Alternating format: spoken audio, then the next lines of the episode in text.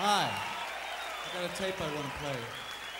Just what do you think you're doing, Dave? Your move, creep. Take me to the volcano! So why don't you make like a tree and get out of here? Come with me if you want to live. This town needs an enema. Dr. Kid, I need a backiotomy. Yes, that's a human ear, all right. I got a bad feeling about this. So it's come to this a podcast for movie lovers. Ah, I'm Eric, I'm Charlie. We're here to talk about the cinema today. the cinema, and the art of filmmaking. the art of filmmaking, and that old adage that you've heard of don't let anybody tell you that you can't make a movie. Sometimes filmmakers just go out and they make a movie, and then another movie that year, and then a few the next year, and a bunch more. And I love that kind of filmmaker. It's Absolutely. a different kind of filmmaker that is just a guy that wants to make movies and is going to try and hop on the best trends, the most pop, the most shocking sellers. There's that carniness to it, that carny side I love about. right? There's an cinema. old there's an old school kind of vaudevillian kind of Yeah, man. Uh, it's taking your wares town to town and peddling your trash. the the B movie that we love and so it doesn't get much. much more B than Herschell Gordon Lewis. Oh my god. We got uh, a recent one day ago opportunity to screen Blood Feast and 2000 Maniacs in a did. big big screen, beautiful theater, third row. Thank you to Neil And, at, at the uh, cult film series for for doing that because this is so far outside of what they usually Yeah, show. we usually don't get a lot of opportunities to see 60s and 50s horror and sci-fi in the the theaters. We get a lot of cool retro programming, but that's a blind spot. to go this yeah this far back and to go this This obscure. this primitive Primitive is a good word for it. yeah. usually uh usually we get stuff that's at least straight to video. This was Herschell Gordon Lewis is the epitome of the schlocky trash drive-in, but His- one of my favorite nicknames the Godfather of Gore that's so good. such a good nickname Is that like even if you give that to yourself, you're like, ah, if I can make this work, uh huh you know, if that was given to him, even cooler. But pretty cool anyway. His movies, a lot of them, I think, are very good, very cheap, incredibly cheap effectively cheap, and I've seen stuff from John Waters and people like that who were clearly inspired by H.G. Lewis well before I was seeing his work. Mm-hmm. And it was only once I started reading deeper into a different kind of film history that I heard about who he was. These films played way before our times. oh yeah this And- so this movie's from what 1963 Well, so yeah, Blood Feast is Blood 63 and 2000 Maniacs is 64. okay cool And this guy churned them out quick, and his Oh, yeah. titles alone were. I don't know. Do you think you would have fallen for this? Because it's hard to put myself in this era. And some of the things that's so effective about these movies 63, 64. Uh, my parents, who are old, right they are retirement age old people, were like 12. you know, 13 years old when these movies came out. Yeah. I have no idea what was shocking to a 13 year old then. But I, would- have I- to imagine I think this was it this was it. yeah th- this movie's almost 60 years old now which is Yeah, crazy but it's nuts. and it's Because uh, I was squirming in my seat like Yeah. this whole evening. it was well like I These said movies gross me out. it's very primitive, but it's uh, it's kind of like watching. For me, I, it had the same Blood Feast and and 2000 Maniacs both kind of had the same effect of watching that original Texas Chainsaw Massacre, where yeah, man. you know that you're you're not dealing with professionals here, Right. But it feels almost more dangerous and explicit and cool because of this cheapness, this kind of unprofessional. this cheapness aspect scares to me, it. man. That- It it really bothers me. I think that's why we're both kind of we we, we watch a lot of shot on video stuff, which Mm-hmm. isn't for everybody. Um, some people can't handle it. Yeah, and well, for uh, me, yeah, the- Dead, Deadbeat at Dawn, another movie in that realm where just like these are some crazy people to make this. Thing. yeah, they are doing this. like they are really doing this. This looks good because they're finding weird ways to make it look good. Mm-hmm. And that hits me, man. And the cheap gore and that kind of stuff, it bothers me. It's more unsettling to me cuz like you said, it it's so much farther removed from safety potentially. There's a higher danger element in any kind of stunt. You don't trust it Mm-hmm. that it's being handled as professionally as other stuff. You you look at like American movie with a guy getting his head rammed into a cupboard like a dozen times just because we're not we don't know how to make a movie Mm-hmm. we end up with a great movie but you know we're kind of flying by the seat of our pants here Well, So blood, yeah, Blood Feast has that aspect of it's it's uh, not a human organ, but we're seeing a man handling organs. yeah man the the animal organs on screen. it's so wet and so Yeah. like sloppy and that's scary to me man that was it's it bothers me but then at the same time, the blood is basically red paint. Like Yeah. it's thick, syrupy, bright pink paint. So then it looks so so fake. But then it for some reason that, that uncanny valley, I think, just like f- gets the into your fakeness head. is like it offends my eyes in a in a scary way, Mm-hmm. not in a snobby way. It, it something is wrong about it, and that and so it's like bothering me on a deeper level than just being gross. Right. It's just it shot on video and all that kind of those cheaper horror movies. You know these twenty five thousand dollar regional horror movies.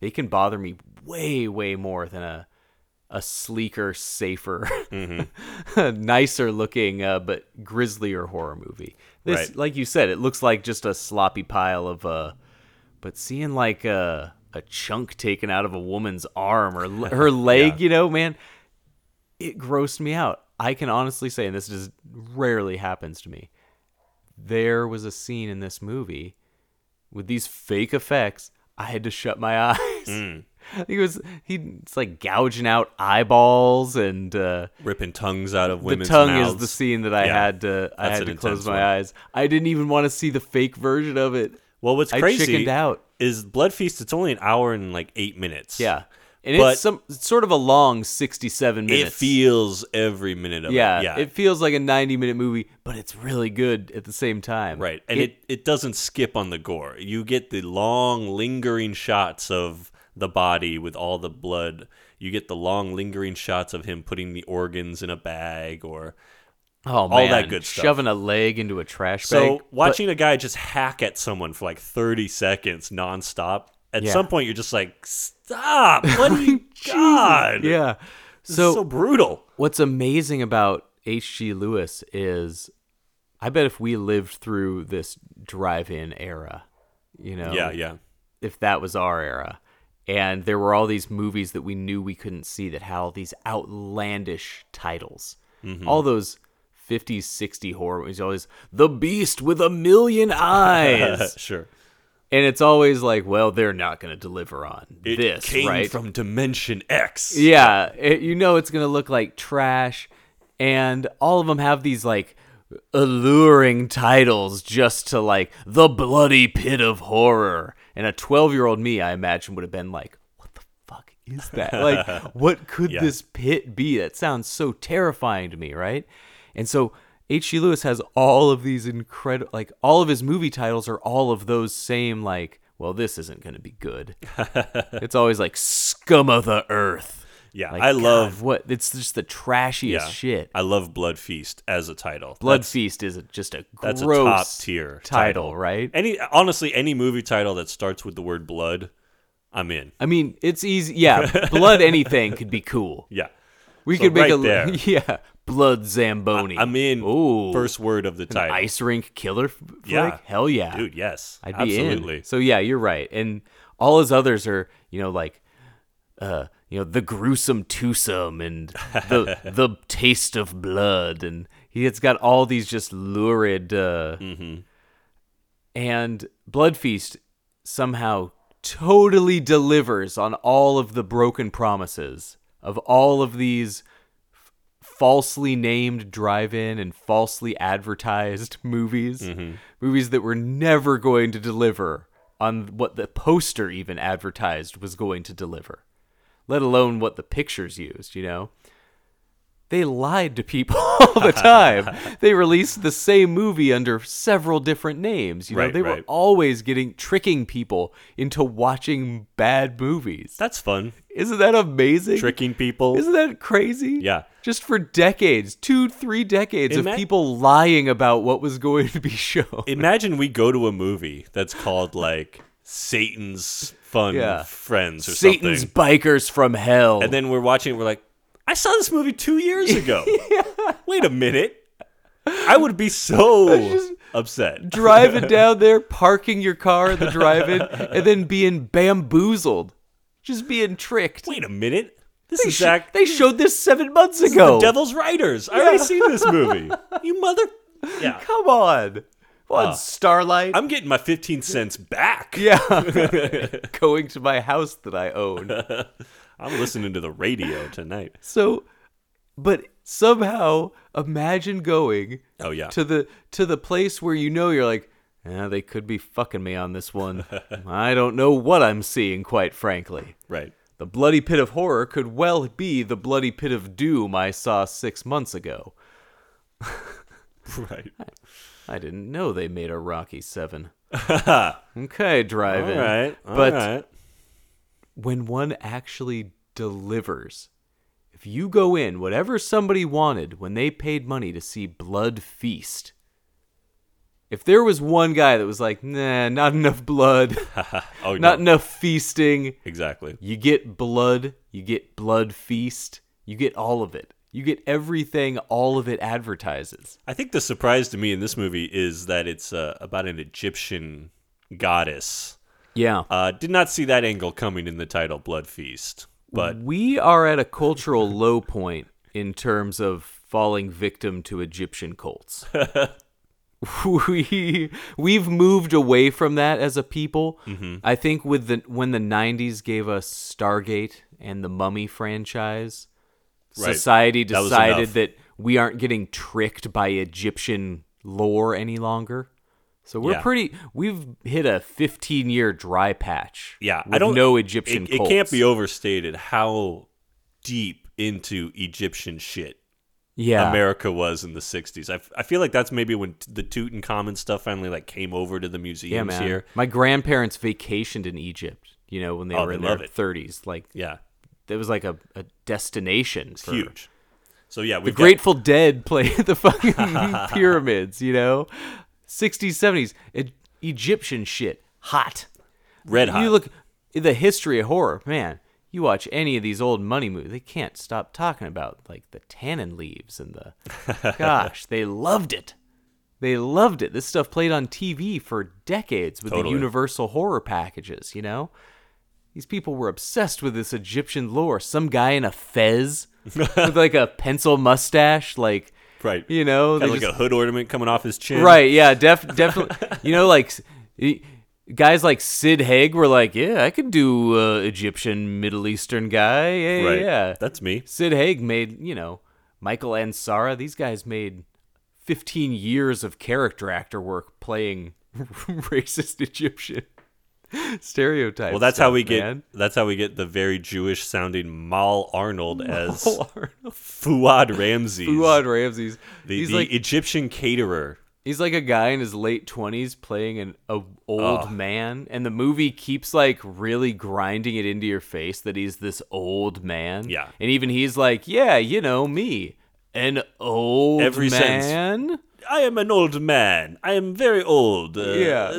I'm the man who's old in this movie. Yeah, I love him though. This is my this is my boy. I every time he was on screen, I was like, yes, more Ramses, please. People couldn't. It was one of these acting performances that was drawing such a an.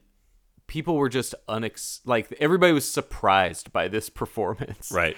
They didn't know what to make of it. They knew it was bad, but it was constantly keeping every second of their attention. So everybody was just kind of reacting uh, vocally in ways to it. like it's uh, not the kind of performance that winds up on film in a lot of cases, let alone screened in the biggest theater in town. You know, that's the magic. That's the real magic of cinema and it is a special performance because it is just un uh taken from nothing influenced by nothing whatsoever.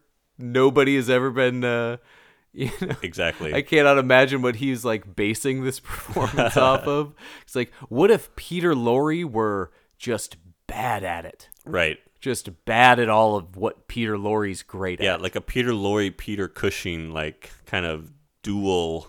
Yeah. But then at the same time, yeah, he's just he's the wild-eyed, foot shuffling. Uh, what a foot drag, huh? just yeah, I just love the intensity of this dude. Yeah, and like you said, all the other actors are like really put off by him the whole time, and they're like, "Well, you come highly recommended as a caterer somehow." He's built. I love it. Everybody accepts him as an eccentric This guy, rather than a danger. in Miami, Florida, this Egyptian caterer has built up his business to the point where the you know Lyn Bolton as the uh, you know Miss Dorothy Fremont comes in. Oh, you've you're the man to, to cater my my party, and this woman with her even when he is just bizarre and just like repeating things about ancient rituals and Yeah. five thousand years ago.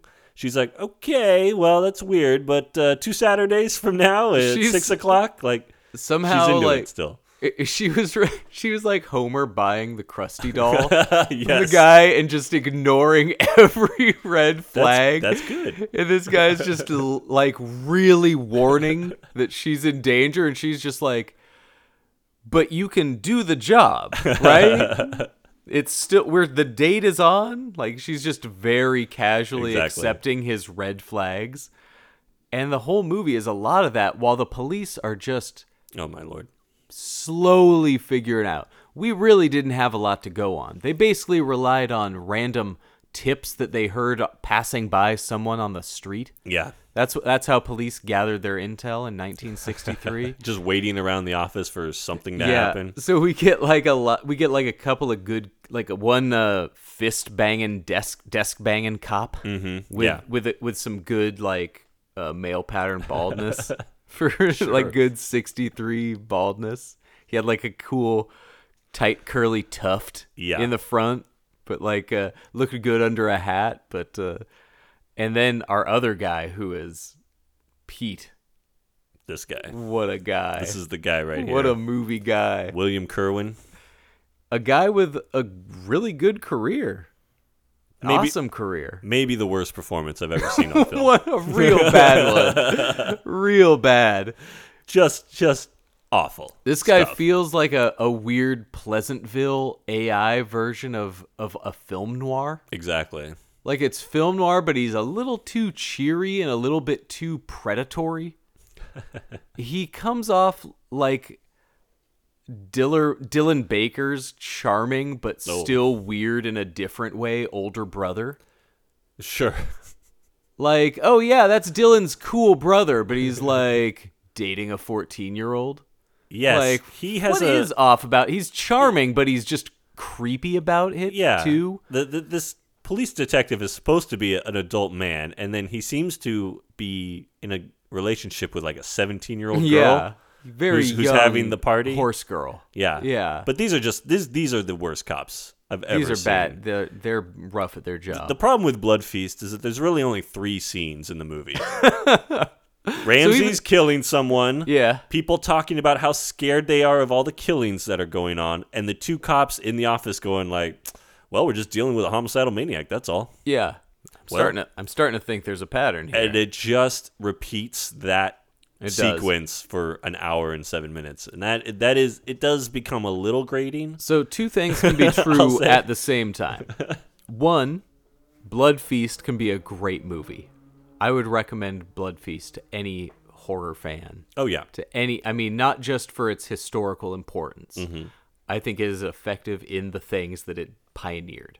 it's it's it's it is a fun movie, and yeah, it is. I think it it is, important. great, and I think it is important. At the same time, I looked at my phone because I was like, I had like, I knew how much popcorn I had. I was Uh-huh. like, okay, I need to make this last through a second movie, so I want to know when I can begin Right. snacking. yeah. And so I checked my phone and was shocked to see that we were 24 minutes into this know movie. exactly what you mean. I thought we were getting into the home stretch Right. Oh, we're at least halfway and through this, this movie thing. is barely over an hour And I realized, and we were all, we were like a third of the way in. I could have sworn we were moving. It's like, well, we're all we're getting to the dinner party.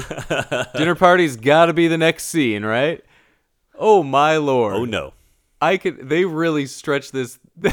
Is the shortest runtime movie possible to be playing in a theater. and it couldn't be more padded. Like this could not be a more padded. Yeah, man. Every scene that there's one, the one scene that I just was dying was when they go to the hospital because they've got a witness who's barely oh, conscious. Oh yeah. and it's just them standing there slowly talking to the doctor. Like, is there any chance? No. can she? Can she talk? You can try. It, it just like, guys. Yeah. Get- get to we the get point. a lot of um takes 10 minutes for them to just talk to the doctor to talk to the patient then she immediately dies after giving them the information and then the doctors and nurses are just like well that's it for her she's, she's dead So- now So I watch, you know, Oh. I watch a lot of, you know, old TV Oh, on yeah. the background while I while I work, you know, old 60s through 80s just dramas. And one of the charms of some of these early 70s like cop shows like Cannon is, you know, William Conrad who was he was like Jake and the Fat Man. He was he was he was Fat Man. he was the Fat Man. Uh so- william i got a great new Yeah. role for you so as Cannon, he was a fat guy still. He was like a ten years younger fat guy. But he was still like a fat guy. Mm-hmm. And episode of Cannon, sixty minutes. So there'd be a scene where it's just like four minutes of Cannon driving to Oh, like a location, or like Cannon just with a sandwich. just these, I was just like, man, I'm really living. I'm spending this day with uh with Frank Cannon here. But there's something really charming about that. That's why my favorite TV character is Rockford. Jim Rockford, man's just always eating a chili dog and just has his leg up on a bench while he's talking to some guy on a, you know, you see all the nuts and bolts of all this. And with this movie, these cops, brother, oh boy their questions are so everybody's so matter of fact and straightforward. And another, this has the cheapness effect of some of the actors never quite feel like they're responding to the thing that was said to them.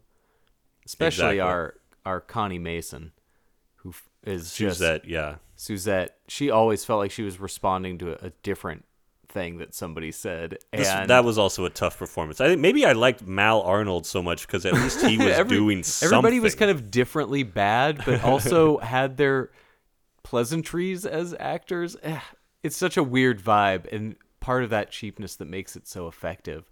But yeah, you get a lot of repetition and a lot, but it made me squirm and squeamish the whole time, Mm-hmm. man. I hated seeing these guts and this bright pinkish red offensive paint. Get a tongue cut out of some girl's mouth. Oh, Yeah. this guy is hot bubbling a stew for what must be weeks. That's why it seems like this the feast is happening. This guy is boiling up guts. Yeah, he's really 15 cooking 'em minutes into the movie. And he's like, "Soon the feast will be here." And it's like he's already got it on a hot boil. right. He's he's trying to resurrect the Egyptian goddess Ishtar. Ishtar, of one course. Of, one of my favorite bits Oh, of the movie boy. is the obvious mannequin painted gold that Yeah. is the Ishtar statue. Here's Just the, like '60s mannequin like fashion thing that just with yeah with with badly painted painted with- eyes. Here's one thing Love that. Lewis gets away with. Most movies that would have been Blood Feast would have had a poster of this big-breasted Egyptian goddess, Hmm. And you were going in thinking, "I am getting a big-bosomed Egyptian goddess appearing at the end of this crappy movie." He does not uh, deliver No. on the goddess, but he makes up with it with his casting in so many other ways, especially in 2000 Maniacs, which I'll talk too much about. and uh, he casts such unique, odd people, but the right people also for these parts.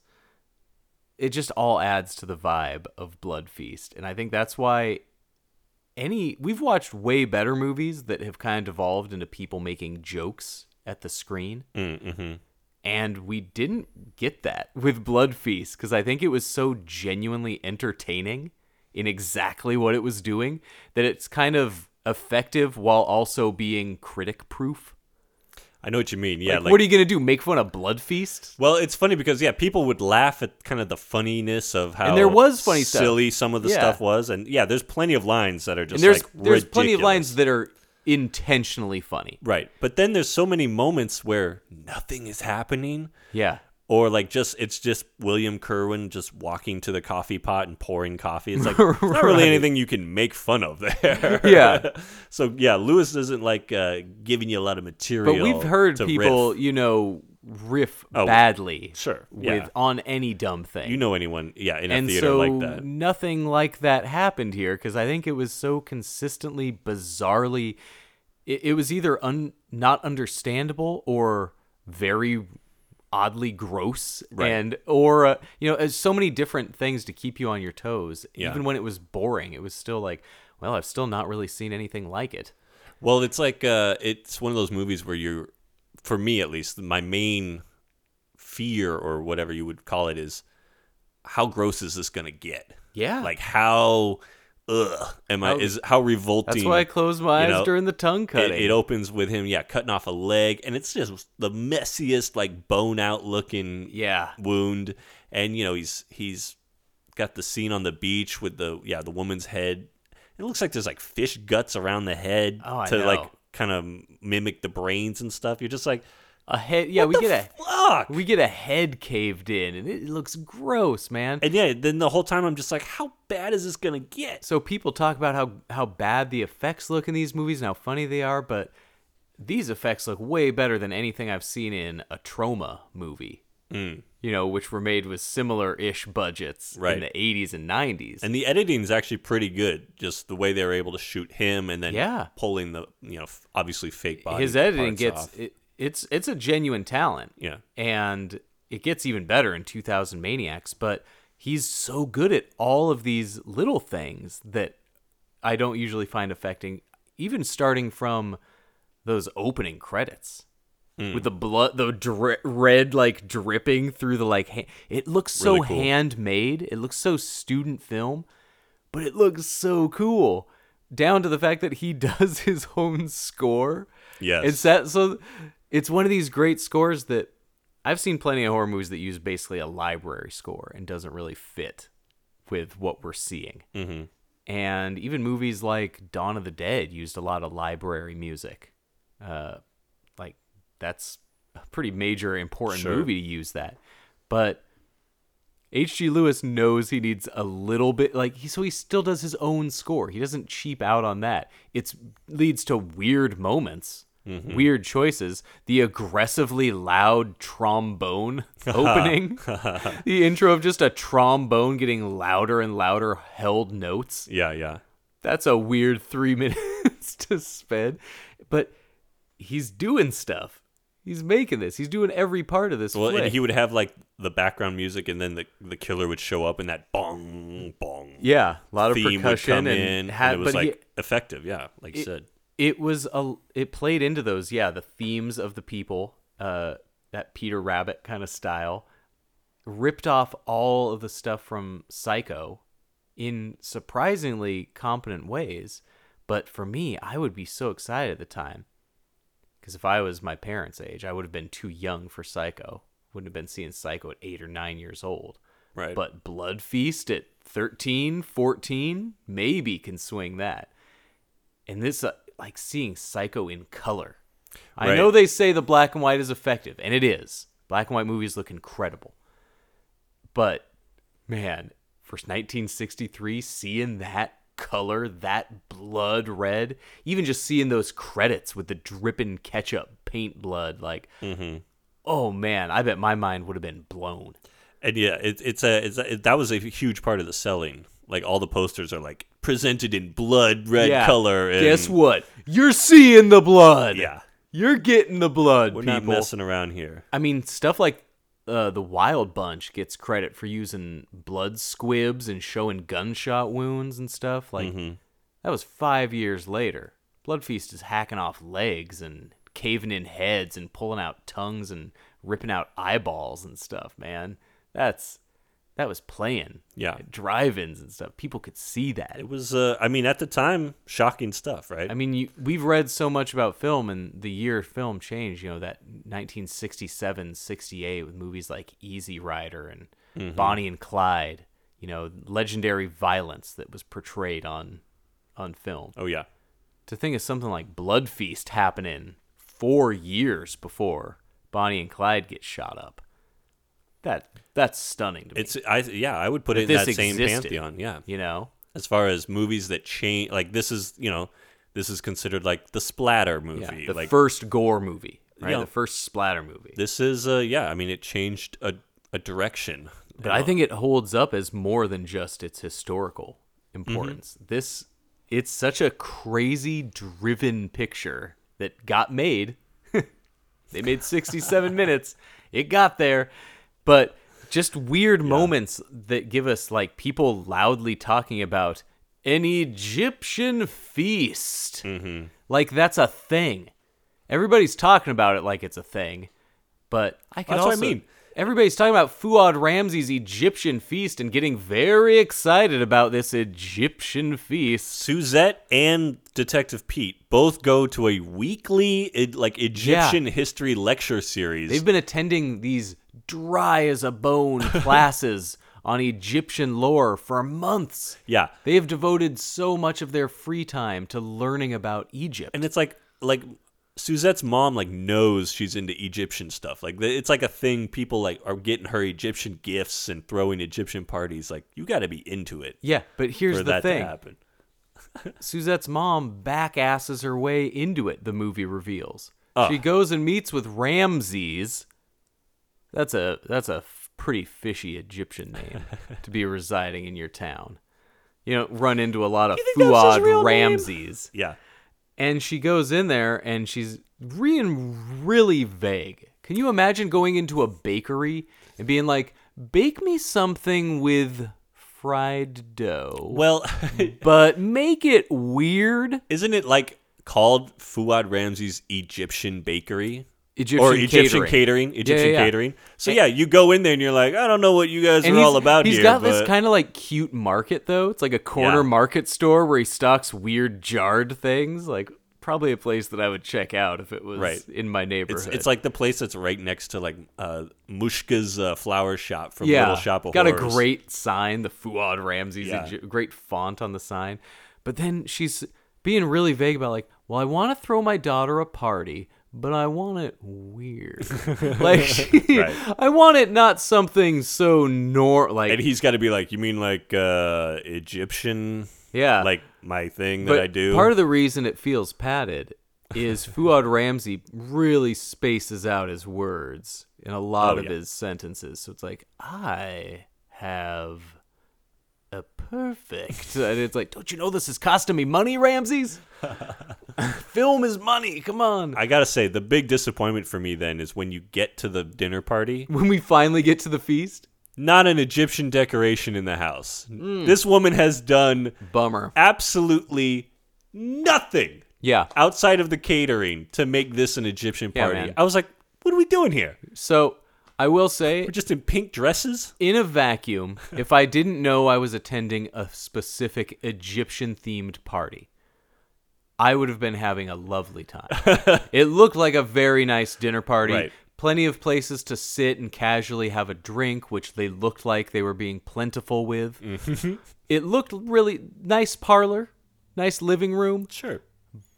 But had I gotten the invite to an Egyptian night of feasting, and I showed up and it was just Linda's house, hmm, Yeah. I that's would what I mean. Even with the plentiful booze and the free meal, there would have been like, I was expecting a more Egyptian thing. Well, I would have shown up with like heavy eyeliner. Yeah, like right. a- like dressed up like Ramses. And Shaved my head for this? like, wait a We, minute. I thought we, huh?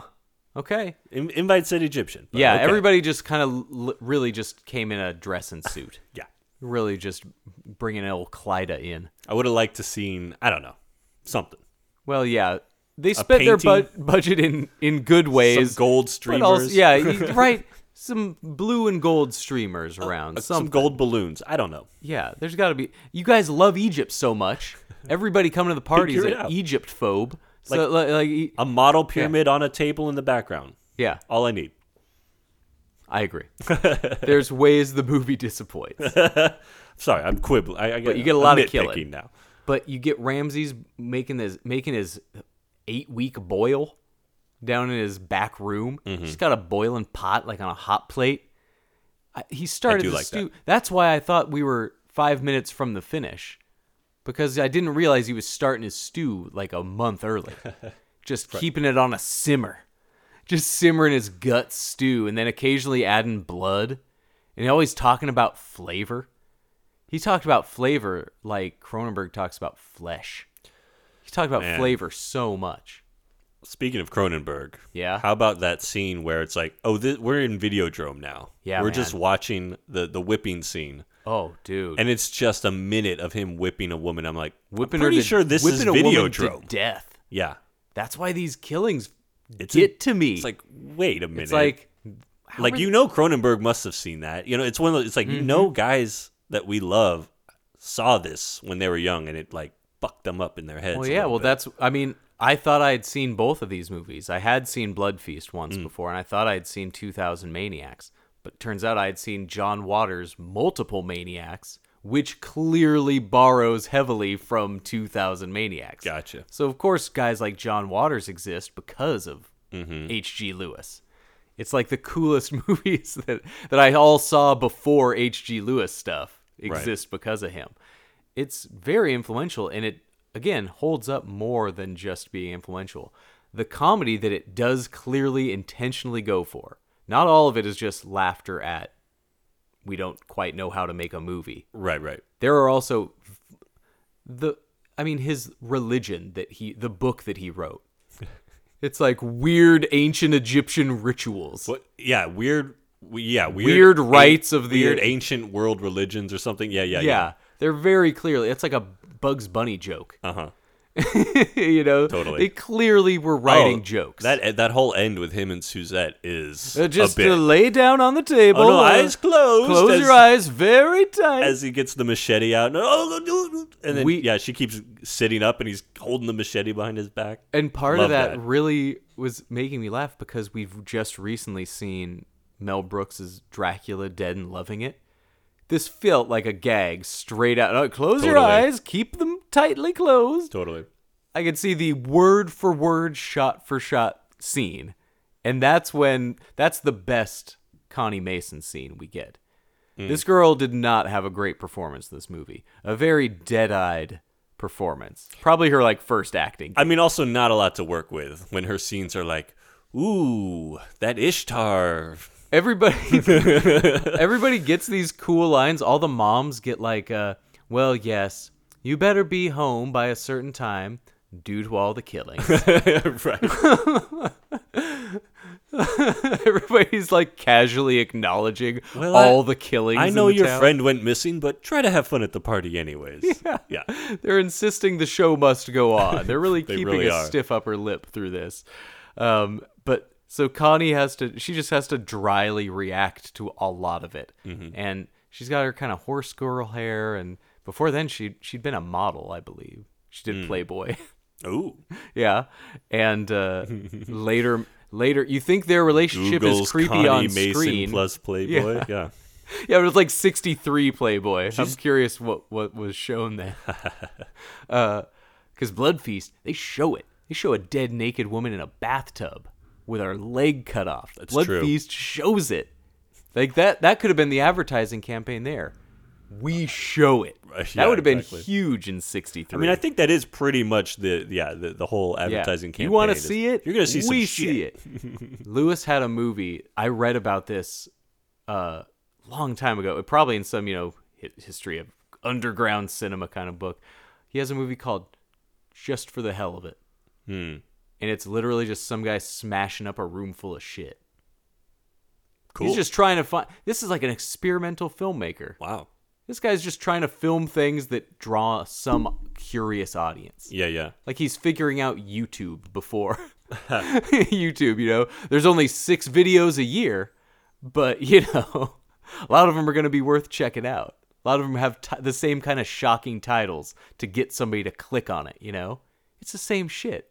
It's just from 60 years ago, working with the media available at the time. And the funny scenes that have to be there intentionally, like old dumb agent Pete finally figuring out the connection between Isha and Ishtar. But this whole we see Yeah. so many step by step pro like Pete's like, well, let me tell you about the clues that we have going for us right now. Exactly. There's this one thing that doesn't quite. He's just talking at length. It's because somebody will be like, "How's the case going, Pete?" And then you're like, "Here we go. Here we go. This is the, Pete." J- Oh boy. so we'll see one end of a new thing happening, and then we'll get Pete in real time explaining the thing that Oh, we just saw happening. That's the whole. The end, That's the whole The whole flick. last two minutes is Pete going. Well, what happened was it's like we were here the whole time watching this happen. He's catching up other people, but we have to like I be the- in on it. It's like, like we literally have the scene of him going, Ishtar, You know, whatever it is, and then later he's like, "Well, I connected uh, Ishtar and Itar, and Here's the great- and it's like here's the whole time it's like though. they're all in a book club, huh? So I d- I found out they were all in a book club. it's like, oh my god, He's telling us Pete, every we step of his, uh, and then the other guys looking at him like he's never heard of police work. He's telling this to a cop, his other cop friend, and the cop's just like, "You're doing a really good job of this, Pete. Sounds like you are really following some very logical clue directions." Yeah, while he's just lighting his pipe for thirty Yeah, minutes. just putting out a butt. just like doing a bit where he's constantly like packing his pipe the whole time. it's so time. good. It's so good. It has to be a bit. It has to be. Right? And here's the that. thing that the way you know it's a bit because it was still getting this reaction last night. I know I felt it. I hope you did too. You're p- seeing dumb old Pete piece together this Isha and Ishtar thing for like 60 minutes Uh-huh. of this 67 minute movie where he's like, Ita, the girl was saying Ita.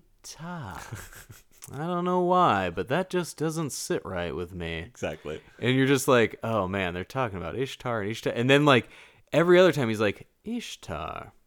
That's a funny name. and everybody, the I could tell there was an electricity in the room every time he did, it, and they're just like, are we gonna get a scene of him putting the words to like? How, when are we gonna get it? And so, and finally, he was all, wait a minute, Ita. Ishtar, like you could tell, the room was like, "Ooh, yes." That's a connection with people. Yeah, That yeah. has to be intentional. I refuse to believe that they built a gag like that over four scenes of a movie with that payoff and not be aware that I they're hope so. doing it. I mean, I do think maybe audiences 60 years ago needed some some hand holding. You know, Maybe. Psycho famously ends with them basically giving the diagnosis so everyone knows like, well, he was crazy and he thought he was his mom. Oh yeah. But this definitely felt like, yeah, man, we fucking get it.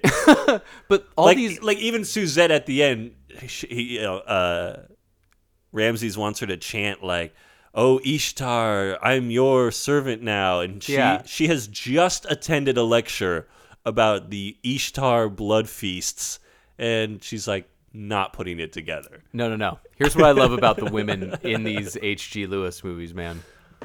He is really great at making trashy movies with women who know how to do nothing but tease the dudes. These dudes are so dumb, and the women come, come off very slutty. But you notice he, it's like he's setting this mood that these women are about to be naked and rarely delivers on this nudity, but you somehow don't feel cheated. Mm. The scene with her, she her best scenes are when she is like being both flirty with Pete in the car while also completely shutting him down Right. and making him just a total look like a total idiot. and then when she is like just it's basically like she is fucking with Ramses. And this whole bit, that's why I'm saying this could be a shot for shot Mel Brooks bit. Mm-hmm. The way she is like, okay, I guess I'll shut him tight and recite your saying. Yeah. And the way, and then she like go, starts and goes, what was I supposed to be? Yeah. It's such I a like, forgot. no, you were so close. and like, it, it's he's like, re, it's like a kid's cartoon Yeah. And it's so funny and so weird and like but i think those are her best scenes i think she was so great and so like playing up the comedy Yeah, She was that so last good scene, at it. Yeah, that last scene with her and Ramses is my is the best. But yeah, that's great. The best parts of these movies are that these people that might not have ended up in other movies get the chance to show what they got, and we get a couple of different, really great and crazy intense grieving scenes, like that dude on the beach. Mm. yeah, really. who just sobs for like two minutes, just keeping having a breakdown over witnessing his. So that's why some of these killings are so crude uh, and amateur that they're so gross and effective. And you're seeing, you know, when you're seeing a body dragged through a beach, it's like, well, it's probably that girl's body actually getting violently dragged. They didn't get a stunt Right. double. Right. They're not getting doubles for these people. And that's that all just adds to the effectiveness. Yeah, I know what you mean. Yeah, it's like why did they choose to like have this scene where this mother is just crying her heart out Yeah. over this? Oh, we Terri- get some terrible grief, man. murder. Yeah, it's and weird. so yeah, we we get a great finale of Ramses being you know fleeing the Egyptian feast after taking forever to murder Suzette because it had to be very. What yeah, a- and then her, her mom walks in like our guests are really waiting for Wait, the what, the fuck? I love how his plan just goes. This guy has gotten away with so many kills. I know. And then suddenly it's him. And then him's just like, "Won't you just hold still?" And it's just him. And how did they not find a shred of evidence? Yeah, in these the whole movie barehanded, all the sloppy kills where he's dragging his left foot around the entire time. You tell me on the beach they didn't be that's like, why "Here's the prince." That's why it's like you cannot do this without being intentionally funny. The Yeah. whole time, it's just the cops going like, "You wouldn't believe it. Not a hair, not a fingerprint, not a single sign that a human being did these murders." And then you see the murders, and it's him just like rolling in blood, just like,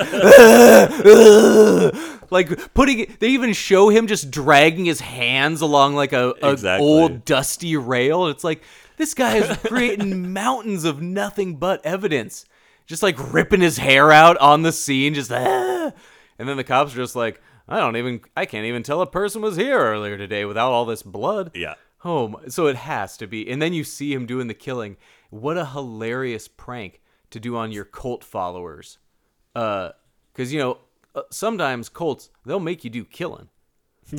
You know, Sure. cults will make you do some killings. I mean, yeah, if you know anything about cults. and but to, for them to be like this just felt like they were pranking Ramses. It's like you have to convince a girl to lie down on a kitchen counter with her eyes shut, her arms sticking straight up in the air. It just felt like they're like, all right, what's another dumb thing we can get Ramses to do? Like he is being messed with. Right. Like there's no goddess. This It- some other thing from the other world, just like fucking with Yeah. Ramses. Ishtar's just looking down like this fucking guy. this guy. He'll do anything. I anything. can't believe. No, no, no. Keep him shut. Keep him shut. They're like, yeah, he's just got him just, you know, balancing plates over here.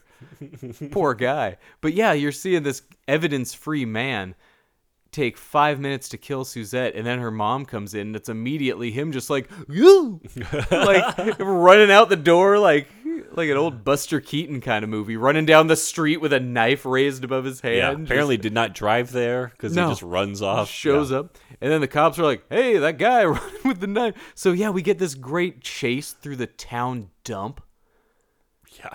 Man, here's the thing. It does everybody just everybody like goes to the dump, right? it's weird. Nobody talks about going to the dump. And the phrase "going to the dump," how that's just the that's the normal way to say what you're doing. We used to we went to the Healdsburg dump all the time. Yard waste and other trash. Sure. And you literally just back a truck up to a giant pit of garbage and just throw your garbage in it. Hell yeah. And we've done that. A, we did that a lot. I remember doing that as a kid. Just yeah. throwing bags of garbage into a giant ground pit. Yeah. And there's birds out there, and it now it's more just like a big garage kind yeah, of just that with you just piled high garbage. The, tractors will put it in the pit for you. but nobody's ever talking. Never hear anybody talking about. Oh yeah, just going to the dump. well, what's great is this dump in this movie clearly full. There's no pit. Yeah, man. Just flat dump land. flat dump land, stacked high garbage. Yeah. It's just at the edge of town. Because at first he's running through a field, and then suddenly you're like, man, was there a party here the night before? Look at all these bottles. then suddenly he's just running in garbage. Well, like Suzette lives next to the dump. Yeah, man. I thought she, All I thought she was. I thought she lived in a nice I area. thought these She's were nice one people. block They had away a from pool the and everything? dump. Yeah. It's a small town. The suburbs are not very big in this town. I guess. But yeah, nobody talks about the dump. This movie is like we gotta shoot the finale in the dump. with a trash compactor death. And the trash compactor Well, I could also see it be like. Lewis just being like, "Look, nobody's over by the dump. We can easily film there for a couple minutes." But that's the great thing is these John Waters movies where it's like, yeah, we're filming this movie in a trailer that's a, a mile into the woods in Baltimore because nobody will bother us making our movie. You know, Mm-hmm. that's how you find. Yeah, nobody's filming at the dump. We can just go down there and you know run around with a knife down at the dump. it's it's the best. It's great. But so I I love Blood Feast. I thought it mm. was awesome. I thought it was all you know, all the violence of Psycho, except we show it. I thought that stuff, man, it got to me. It was gross. I closed my eyes. I was squirming and laughing, and I think it's great. Anybody's not seen Blood Feast? It's on it's on Tubi. It's around, okay, yeah, cheap. check it out. and it's it's a long sixty seven It is. and you'll love it. And so we're gonna be back in a bit to talk about the second movie, uh, which I'm warning you. I would go see 2000 Maniacs before hearing us talk about it because I love this movie, and I am going to be nothing but praising this film. Incredible movie. So we'll be back in just a moment.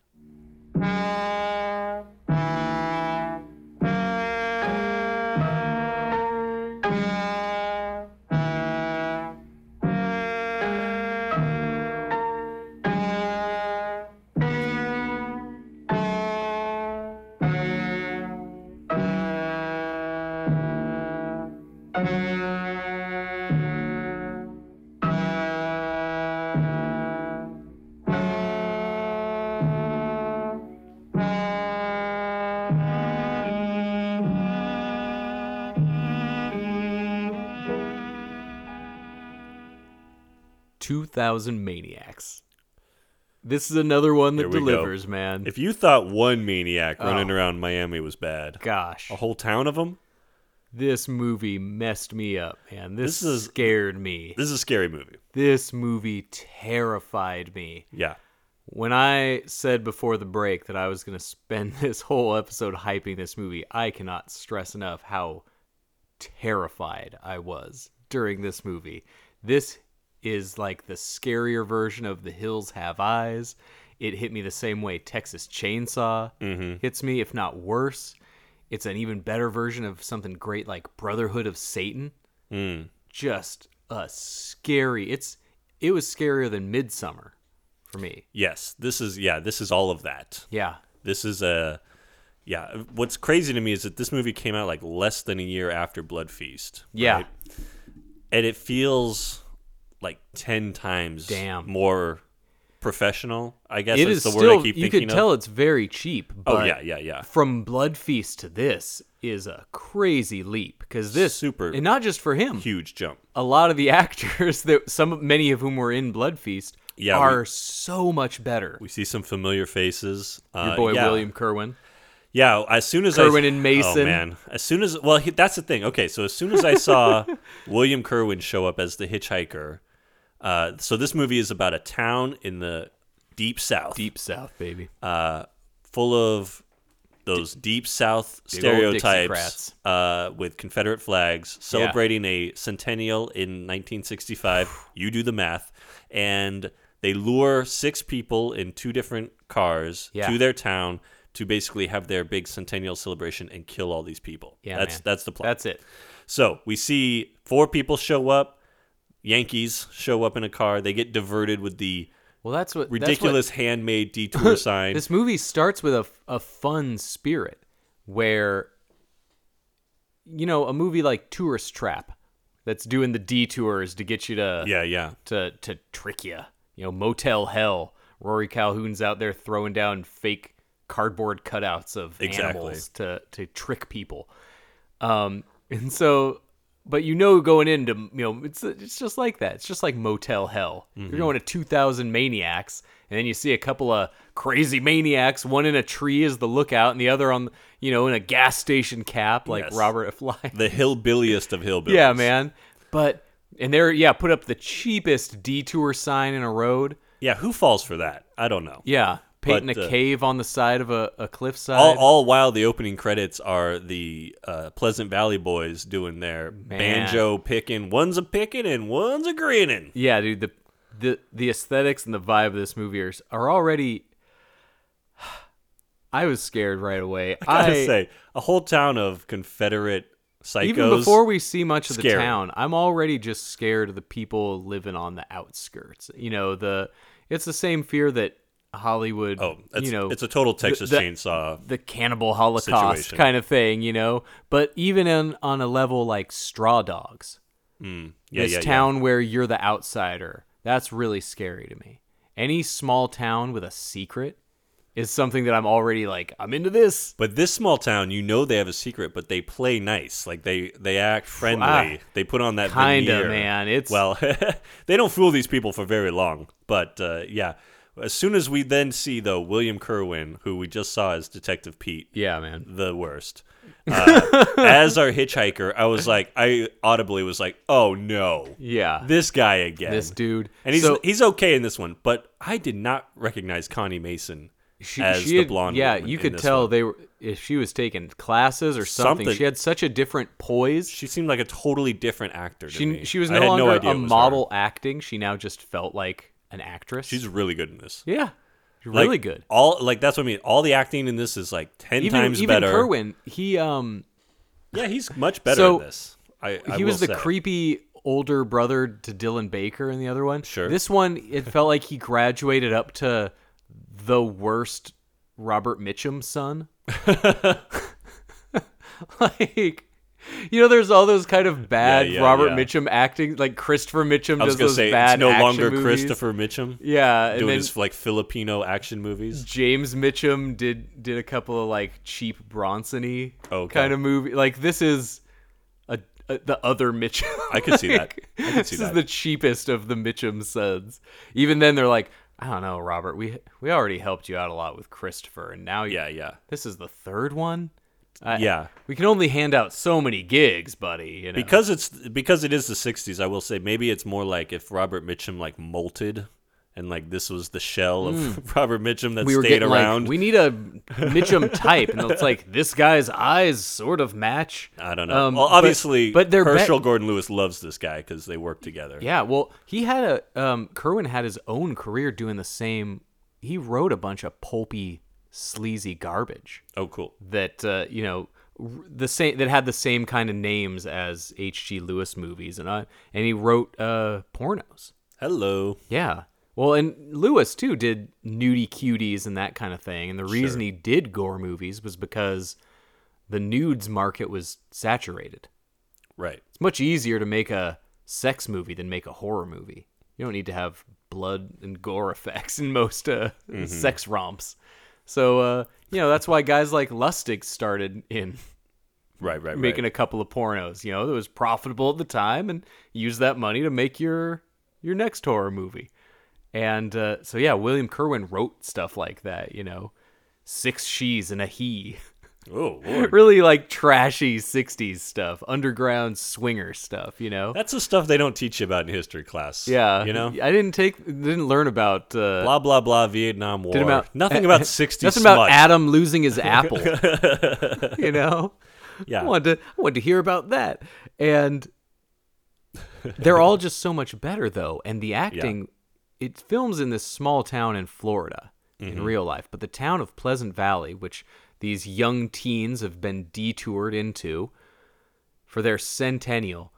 Man, I don't know if it's just cuz I've seen more movies now, but anytime I'm in the middle of like a really secluded area and they're celebrating something special and I'm the outsider, I would feel immediately uncomfortable. Mm-hmm. No matter the size of the town, I think it would be just weird. Yeah. And it all it just makes me uncomfortable. Well, yeah. Th- that isolation. Like Mm-hmm. suddenly you're like, wait a minute. I'm actually like 50 miles away from. Any, Yeah. anything else. So this and now movie was- there's 2,000 people who, when you're, they're just driving down Main Street and this group of hundreds and thousands of people just swarm their thousand. car. Yeah, maybe, yeah, a little more than uh, 1,500. Uh, yeah, they. It's not like they, it's not like these people pull in and like kind of get into loving the yeah, town. go They into are- a bar and meet a couple people. they no, they get surrounded swarmed. and and basically forced into participating into this thing. And I was so there's definitely that there's that sense of the yeah the victims going like this doesn't seem right, but what else can you do? Yeah, the, that's what Like- was so scary to me, and why I kept. I had to basically. I was like curled up in my seat, man, just like staring at this movie. Couldn't look away because if I drive into this small town, no idea where I'm at, and I'm suddenly surrounded by 200 people that are completely four or five people deep surrounding my car. What really could I do? Right. what is what is my option at that point Right. other than hope that i don't get my limbs ripped off in the worst way possible you can hope for that but i would if i found myself in that situation i would be preparing for a bad death Yeah, I, that's why scary. that's why i'm so No, scared of these it's- movies It's that yeah, it's just that total like so it's that same thing you get in prison movies where you're just Mm-hmm. like now I'm alone in a yard with 20 dudes giving me the eye or what you know that Yep, that same thing. scenario. This And, this yeah, is so scary. This is more scary than Midsommar. Midsommar is those people wanted to go to see that's the thing. This movie is not like these people answered an ad or anything. These people hadn't done anything wrong. They just- which is Right. which is a troubling thing when a horror. You know, They're just- some make the big movie. They deserved it, but these people just drove. right. This, they were young and beautiful and just happened to be driving at the wrong time. Some reason down. Yeah, we never really find out why those four people are in a car together. worst worst trip of their life. But uh yeah, last trip of their life. And but yeah, these people, you know, the whole point of Midsommar was these people kind of disrespecting the the no matter how weird or archaic traditions of a different society. Uh, whether intentionally disrespecting or not, these people were eventually chosen by you know. Right. These people were just like driving by when. At, what terrible luck! The hundredth year. Oh, taking this trip a day earlier. That so that already bothers me. But this mayor of the town, when we talk about the great acting that was in this movie, the mayor was this huge, boisterous, like M. Emmet Walsh kind of Yeah. loud Southern man that commanded a screen like few actors I've seen. This guy was incredible. Jeffrey Allen. Jeffrey Allen, thank you. Yeah, I did yeah. not. I did not look that up. Yeah, time. yeah. Mayor He- he- Buckman, He was in a few uh, Gordon Lewis movies throughout the years. but Yeah. not, but not really outside of that. uh, he's only got six credits. Most, I mean, most people that I looked up on here, because I was also floored. I was floored by so many people in this movie. I was but- very surprised how little other yeah other jobs that these actors had had. yeah, right. The the girl Betsy, who I think had incredible screen presence. Uh, the- she was one of the southern. She was the main girl in basically wearing her little midsummer Yeah, dress. yeah, yeah. She was like the Rita Moreno of the town, but with like the crazy hammer cleavage and just this great expression, like this great expression on her face and a great way of interacting with people. Really knew how to play the the tease who is like also going to murder you. Right, right, right. Total total no, non-career. Like a couple things, right? That's crazy, But yeah. When they introduce her as one of the ladies that would, you know, just like in Midsommar, one of the ladies that'll be wooing this man into sin, and uh, even though this movie never had a that puritanical approach that the other you disrespect our value, no, they always just like, no, you're our guest, and we're gonna barbecue you. Yeah, we find out They didn't disrespect their tradition at all, but we, but we- yeah, go ahead. Betsy, like, she was standing in the once she became the non-focal point of her introduction scene. I remember leaning over to you and was like, "How are they not just focusing on her? Mm. Like, who cares about this other dweeb in the striped shirt? like, let's see, let's see more of what Betsy's up to. like, like, people should be asking more questions. Like, where's Betsy? Where's Betsy? What's Betsy doing right now? I hope we see Betsy soon. That was what I was getting from that girl. But the mayor too, then make, come back to Mayor Buckman and be like, "Damn, every Mayor Buckman scene is really great. This guy is downright evil." I was feeling that about Harper too. And Harper too. Oh, Harper man. was like, um, like when Bo Hopkins started getting fat in the Yes. '90s. Yes, I was just gonna say, yeah, very much like I was like, I've seen this guy before, haven't I? And Yeah. then I was like, no, I think I'm just thinking of yeah, Bo Hopkins. Yeah, once Bo Hopkins just like plumped up in the night. But this guy was like when Bo Hopkins, the same age as when Hopkins was like in shape. uh huh. Like this guy was just kind of fat and had a rope belt. Oh man, The the these best hillbillies. one of the best acting tricks that happens in this movie. And this is kind of this weird thing like in when a movie nails this, I love it so much. And it happens the most with David Lynch. Hmm. When the acting is goes from bad to really good. And you notice it kind of midway through how good the acting just got.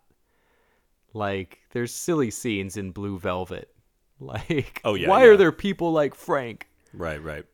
And then when the acting gets good and means it in Blue Velvet, it is like a wake up. Mm-hmm. Or in Mulholland Drive, when Naomi Watts is reading the bad script, and then later when she's acting the script, it is like you don't even realize at first that it's the same thing you heard earlier. It's so good now. Everybody in this movie gets at least one turn like that. If they were acting like a big loudmouth bumpkin before, they get this quiet, devious scene. The silly, excitable gas station guy that was frantically Don Knotts running out to put a detour sign in the road. Yeah, yeah. Later gets this almost James Bond like, oh, yes, well, actually, the plan was to. Like, he has his arm leaning on a signpost, and suddenly it's like, oh, this is professional. this is a, a thing that's happened before. Like they are good at their at, at acting, and that layer added such a deeper scare to me, where you can see the deviousness and the the serious, actual good acting, and that added to the terror. All the people that the best you could do, leading up to these unavoidable, horrible deaths that the movie then goes into.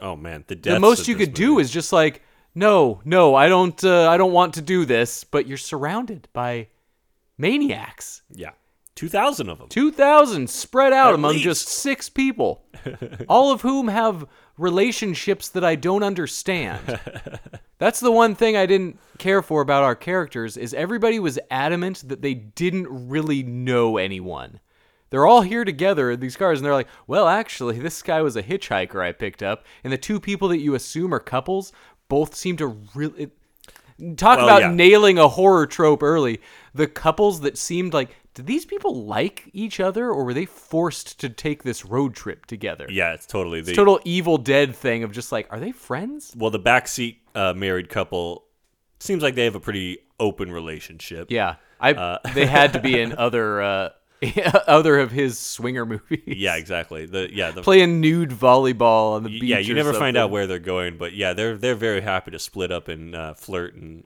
make out. they with make a the point of it Yeah, but what a what an incredible collection of babes in this movie. Mm. The girl with the with the blonde bouffant and the red lipstick. Oh my god, she looks like a cool graphic novel. girl. Totally, yeah. Bet- Betsy is iconic. Like one of the greatest Smurfettes in movies. You know, every other every other woman in there was like a a, a older, sallow faced, you know, depression era, sunken cheeks, uh, hard living Southerner, and then Betsy is just like, Whew, where did where did she get here? The perfect farmer's daughter kind of character. But they even have the she had the same kind of dress as the midsummer people. It's crazy. So it had that same vibe of being sexually driven like Midsommar turned into. Except this felt even more lurid with without a room full of humping uh old ladies like Midsommar gave us. Yeah. Somehow this felt more shocking. But you look at this, we got a big old boulder scene. We get Oh, man. we The- get a quartering. We get so much stuff that yeah, not o- Midsommar is just lifting. not only yeah is the acting much better there's an actual like story with Yeah. different And the kinds story of is scenes. great. Like in, in blood feast like i said the one kind of thing was just it's just three different scenes repeating over and over for an hour this one actually has a front and back Mm-hmm. This has a of- genuine build. uh, it has a path that and it is a good build. yeah i like the build i like the various situations that they all find themselves in When when they surround these people and tell them that they're the guests of honor, you know, can you? I, I mean, I would be immediately uncomfortable, but you hear about you know the South's hospitality or the niceness of some areas, and so uh, I mean, now how crazy is it that almost sixty years later, there's still the opportunity of you driving into a town that's filled with Confederate flags Well- and these kind of obsessives. It's gotten worse in the last like this is 55 years later. I was gonna say in in this day and age, that whole town of Confederate flags would be the biggest red flag you could ever imagine driving into. For me Mm-hmm. personally, oh yeah. not something I need to be I mean, we're anywhere near. if I went to a town anywhere other than 4th of July and every place had American flags outside of their business, that would already seem Also be- incredibly sure, sure. weird. Yeah, and yeah. I would not stop there. Uh, but Confederate flags on every business and every person is waving them. That'd be an immediate like drive, drive, drive, drive, drive. Yeah, don't stop, don't stop. They're they're surrounding yeah, the car. keep, Keep going. Drive, drive, drive, Keep drive. going. Push it, push it now. Like I would, I would, if that same situation now, I would immediately go into flight mode. Sure. I would, I would probably run over three people. I think that's what in this Yeah, this like- movie is effective in in putting you in that flight mode. So the yeah, whole time, the second they like, stopped "Get that out." car, it was an immediate, just like for the next hour, fifteen minutes, it was this feeling of things just getting worse and worse and worse. Yeah. there's so many movie that rip this same formula off, and I've hardly ever seen one as effective. Even shit now, like Eli Roth, that uh, the his Cannibal Holocaust one, Hmm. Green Inferno. It's the same thing. They get caught by this, you know, Tribe. remote tribe that you don't know what they're gonna happen. You just know it's probably gonna be bad, and then a bunch of them die in increasingly worse ways, one by one Mm-hmm. it's the same kind of formula and it's gross there's awful stuff there's also a tongue removing in this one just like in blood feast but i watched the ones in green inferno they're gross but it was it didn't have that same touch Yeah. this movie shook me far more than something like that it felt more personal felt more real Well, each kill is so unique in its own way. yeah and they do really build where you It were really, yeah, it, it gives you that moment of like realizing what's about to happen, and then just being like, "Oh God!" Like, yeah, they they draw and quarter a guy medieval shit yeah man with the the four quartering horses. that is a crazy scene and it's That all is- filmed out in that real time of these people that are unable to, to do anything Yeah. to help themselves what would you do other than what kick your legs a bit well, they also got that guy dead drunk first. Yeah. yeah, he wasn't he was in no man. shape. man i would So i would fall into that trap so easy i'd be such a sap Oh yeah. betsy talks nice to me ugh Well, and then yeah, over. and then yeah, exactly. But by the time that drawn and quartered by the time the people really do know they're in danger, Yeah. it's too late. Like they The are when they stopped their car it was too late from Yeah. there on they had no chance right. The the ones the this once is, the car was stopped most of them were going to die the one That's kill cra- that I- really got me. I think this is one of the craziest kills on. I I've was ever- genuinely, I was genuinely bothered by every kill in this movie. the the barrel roll to Yeah, me man. was like I didn't know exactly what was going to happen, and then Mm-hmm. They force a guy into a barrel uh, sideways, like they're Yeah, to roll him down a hill, Yeah, trick him into go- getting in a barrel. and uh, they don't even. Yeah, it's just like what else? Yeah, they're just like get in the fucking barrel. Yeah, like by the end of it, they're just what like you, are get in surrounded. the You're barrel." surrounded by literally a hundred people, and they say, "Oh, the next ceremony is going to be uh, the barrel roll. You get in the barrel." You get in the barrel." And what what could you do? The Yeah. best you could do is like, well, maybe I can break away from this guy and run down a hill. And he goes, he the guy goes, uh, ah, do I have to? Uh, I got a kind of a stiff knee. yeah, I gotta bet. I don't really want to crawl. Still trying to talk. That's like really the that's all you can do is uh is be polite and hope and try not to like yeah, maybe if I'm just respectful of their traditions this is all maybe I'm overreacting here maybe uh Exactly. this is Well, do I this have feels to? weird but I'll try to get out of this And You know, then yeah, they get them in the barrel, and then they start nailing nails into the barrel so that the sharp ends are. yeah in the so you just get barrel. all this spike barrel And yeah, as soon as that happened, I was just like, oh, fu- oh no, Yeah, oh jeez. And they roll him, it's crazy and uh, just like that Herschell Gordon Lewis bright red blood all over the body, there was this movie that came out crazy. same time it was 63 64 called The Naked Prey I've And- heard that name. Maybe Yeah, I think it, I think it was a Criterion Okay. release. It's but maybe it, but like an early Criterion release. So I P R E Y, right? yes, Yeah, yeah. this is a nunsploitation. yeah. Uh, yeah. uh, It's a Cornel Wilde movie, who was a, a was a big 30s and 40s actor who then kind of did. Some people thought it was drive-in fare in his 60s because they were much more like some sword and sorcery, and but he did a lot of great stuff with the genres.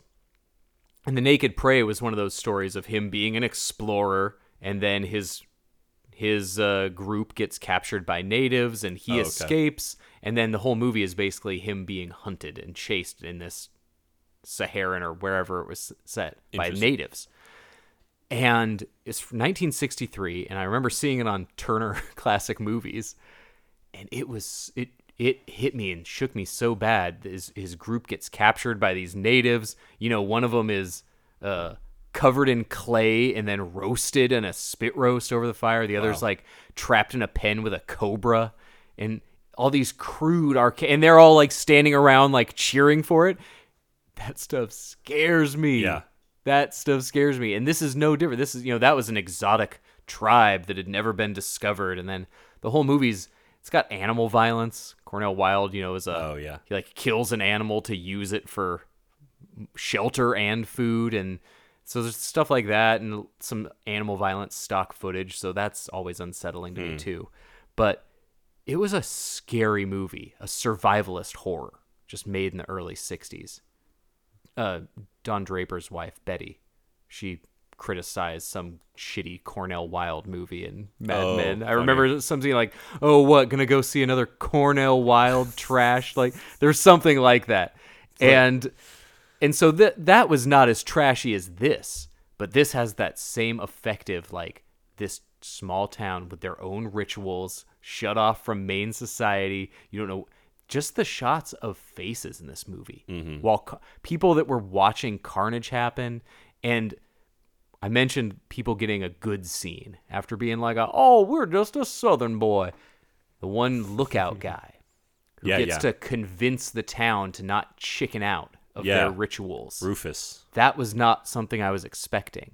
Yeah, there's a People scene- getting squeamish in the town. Right, there's that scene after they draw and quarter the guy where you can see the town members are like, "Yeesh, we uh, huh, Yeah, uh this the is build up This is a bit more than I drawing and quartering a man. Yeah. way more exciting before you see a dude ripped apart by horses. Yeah. which is something so horrible that my brain can't even picture how it tears. I have no idea what horse gets what parts. Right, does like one horse, like one Just one, arm one horse probably just gets like a trunk. wrist, and then one horse is dragging like a leg and the whole torso, maybe. right, right. Like it's a wishbone, but with a live man.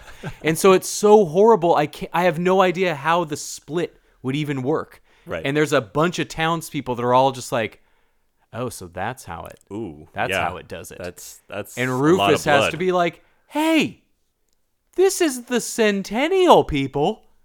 This is Right. the real show. Yeah. This is the shit. There's a great line where he's just like, "You know what happens to people who don't, you know, see this through or whatever." Like just Yeah. that very. I love the like- hints at the town's history. Yeah, Much much more interesting than the way looser unexplored hints into the town in Midsommar. Hmm. We get a lot a lot more uh, nuanced Pleasant Valley lore, a little peeks behind the curtain in unexpected ways. Whereas Midsommar is more kind of purposely confusing and kind of also wanted to show some shocking shit in Yeah, a lot yeah. of ways. I think this is more effective than it. The deaths get everybody's so helpless, which just adds to the fear. And they just keep building in the grossest ways. One woman gets her arm chopped off, and Yeah. the way everybody in that scene, the t- way the tone goes from this joyous, friendly vibe to a crazed, like panting, kind of lustful tone is so scary and so sudden and so kind of sudden but gradual too that you mm-hmm. you kind of notice when it happens but it grows and you notice it more and those are the kind of scares that are the worst where you gradually you know uh gradually recognizing th- that she's hypnotizing him and get out. Once your brain locks onto the fact that hey i've been hearing that spoon scrape for 30 seconds now you know when you realize it's a thing. And every character in this movie has their moment when they realize it's a thing. And it's every one of them scare the shit out of me. Yeah. Well, I was yeah, the- terrified this whole movie. the Yankee visitors start really going like they're not telling us what this is all about. They keep separating us. yeah, what is this centennial? And yeah, by They the, find a rock with a very uh, bad sounding memorial explanation. Right. A real town of rapists and pillagers from the north that took over this place. And just wiped out. Yeah, the idea was that this town was wiped out hundred years ago by Union soldiers. So this Yeah. is their you know revenge. I don't know why it's only six people they need, but that's the magic. yeah, they don't explain. They were really well. See, they were pumped with four people, but when it Yeah. became six, it was like a hot dog. Right, we well, did it. Then he's yeah. Then he's like, well, we don't need any more. You can take down those stupid yeah, detour time signs. to get the dumb detour sign that we've had a hundred years to make look better. Yeah, Um, but the more they separate these people, and the the more that we've seen what's happened, and they are still like it's the same thing in Midsommar. Where like, really, they just left in the middle of the night? Right. That's weird. huh? They didn't seem like they were going to be leaving, so why would they drive Right. out of here at so two me, a.m.? me and my friend came to another country together, and then they just decided to leave me in that country. bounced. Huh. Weird. All right. All right. Well, I guess I'll just take the next bus. So what? Uh, what else you yeah, guys what doing other today? picnic kind of thing we got going on? So the the moments in here, oh, what a great line when the one girl still having not wanting to offend anyone, that the weirdness is happening, says like, "Well, you know, I don't want to miss the barbecue. I hope everything's all right." And then the guy, it's almost a Burton Gilliam kind of, "Oh, she don't want to miss the barbecue." Yeah. like Yeah. That's the one thing that I love. They're like, they went back to multiple times when the townsfolk were talking among, amongst themselves. And it's always something like, they think that they're somehow not guns to be eaten at this barbecue. Like, they're almost amazed at the ones that aren't catching on yet. Exactly. Like, they somehow think that they're going to leave. Like, Well, they couldn't make it more obvious when Rufus and uh, and the other guy are like doing the throat slitting motion like next to the car as, as the people arrive. yeah, yeah, yeah. It's just like, guys. Some guys really can't Play it cool. Play it cool. Yeah. Others are way better at like putting on the mask. And uh but yeah, the arm chopped off was gross. That poor girl. That was because she gets her fingers cut off first. Like She- yeah. and the way that the way the horror just keeps building for when you're going from being a polite person to you know, imagine if anybody on the street came up to you and was just like, Hey man, you have a cigarette? Oh no, I don't. And they just kept getting on you and keep asking and then kept trying and then tried to touch you and then tried like you know at what point do you stop being the guy that's going like okay all right Right. like from being like no man sorry i can't help you oh sorry i can't and I think, they're all I think tr- when he cuts my thumb off, that's yeah I- once they do, That's but, the tipping but then point. once these people are too polite and so they miss their one window for when it's too far and the window is always very small for all of them anyway Mm-hmm. but it's always politing their way to a it's not as bad this isn't as bad as it is because we do that we're trained to think situations are not as bad as they really are sometimes your instinct is the one to really hammer on. Yeah. And all these people, when the arm gets cut off and they're breathing over her, and the drunk guy gets tied to the horses and then realizes he's, oh, just these awful, awful deaths. But the rock crushing, that hmm. one was scary.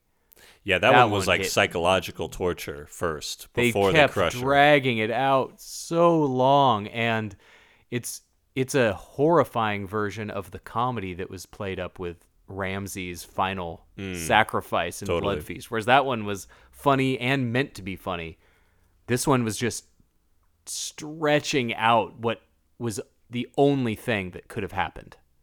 We all knew that this one was getting flattened by this huge boulder that's Mm-hmm. almost set up in this like circus expedition. It's, have it's set up like a uh, dunk tank. Yeah. essentially, they they have to throw something at the target to dunk the rock on the woman. yeah, who's laid out on a splattering And platter. they even call it teetering rock or something. They're like, oh, it's this is teetering rock. Mm-hmm. yeah. Weird, weird carnival game, guys. But okay. And so it's got this great surreal element that this weird cult of a town also built this large contraption to just drop a boulder on a Right. on a victim. And that Spare that, no that shit weirds me out too. You know, that always gets to me. And God, once you get Kerwin and uh, and Connie Mason, who were married at this point, if they if their chemistry seemed even better in this movie, they met on Blood Feast when he was uh, preying on her in a car. and uh, Forcefully. yeah, when he was forced himself on this high school girl in a car, and uh, they were married by by 2000 Maniacs. That's crazy. That's my kind of like Frances McDormand and Ethan Coen. That is a Just yeah. These two making these drive-in horror movies together. That is a love story right there. yeah, they were married for 25 years till was- he, till he passed. He was ten years older than her. Okay, not not Not- terrible. Not crazy. Not terrible. Yeah.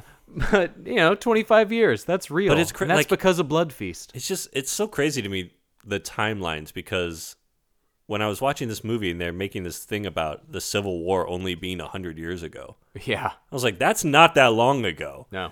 And then we were born like 120, 125 years after the Civil War. Like, Yeah. that's we not are that, that far after. long ago. No, that's. I And it- always. but it feels like watching this movie. This feels so long ago. yeah. And and yeah, William Well- Kerwin died in 1989. Like that feels like forever. So it's just this kind of Yeah. weird. Like things feel so long ago in the past, but, But you not that realize far. you realize some people We haven't been there that long. some people are still living back then in that time. You know, So I always think of it, you know, when I think of these movies in terms of my parents. My dad would have having to see this when it was 13. How mm-hmm. crazy that would have been. There's no way he's seen this, but he would he could have had the chance to see it.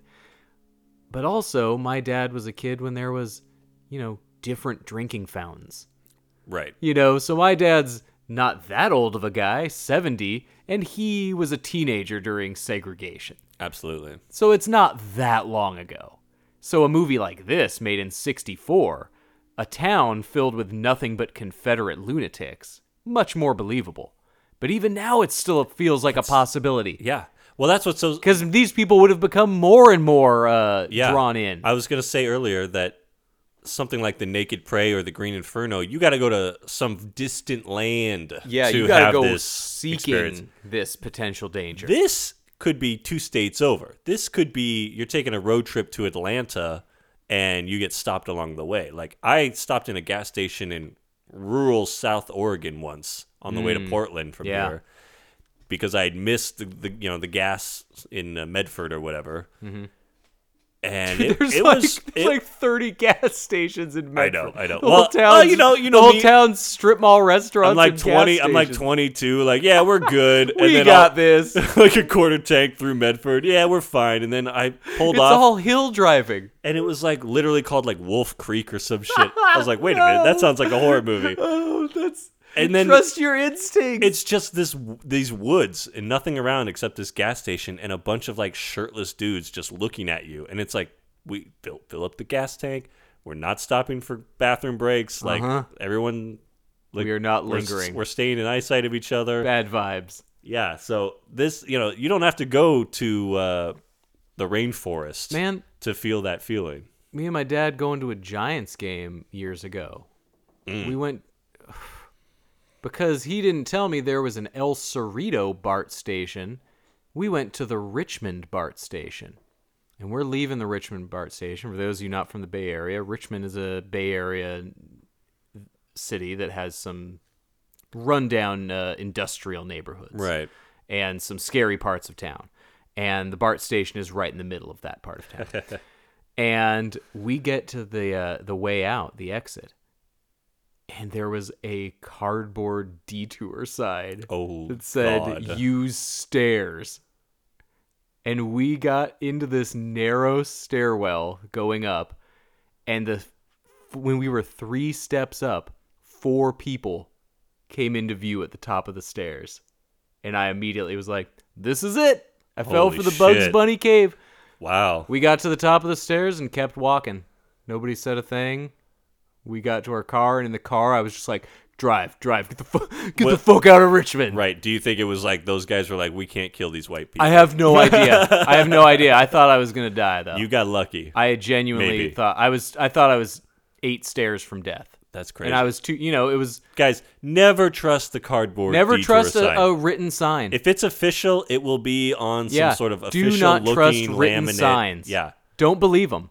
What's the word? What, all right, best case scenario, you live. Worst case scenario, you do not fall for the oldest trick in the book. Right. Enter here. Misspelling, bad arrow. Nope. Wow. Needs to be at least printed out onto something.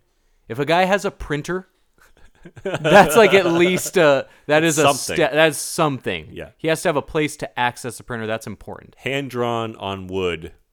Don't acknowledge. You can keep going. Yeah, You don't acknowledge ever going. in your life. That elevator works, baby. if I come to a hand drawn detour sign and I'm in a car, I'm gonna see how hard I can hit that fucking sign as I Exactly. as I speed up. You're a hero. There's no chance I am ever stopping for a hand detour sign. Zero. Yeah, those can fuck right off. yeah, never happening.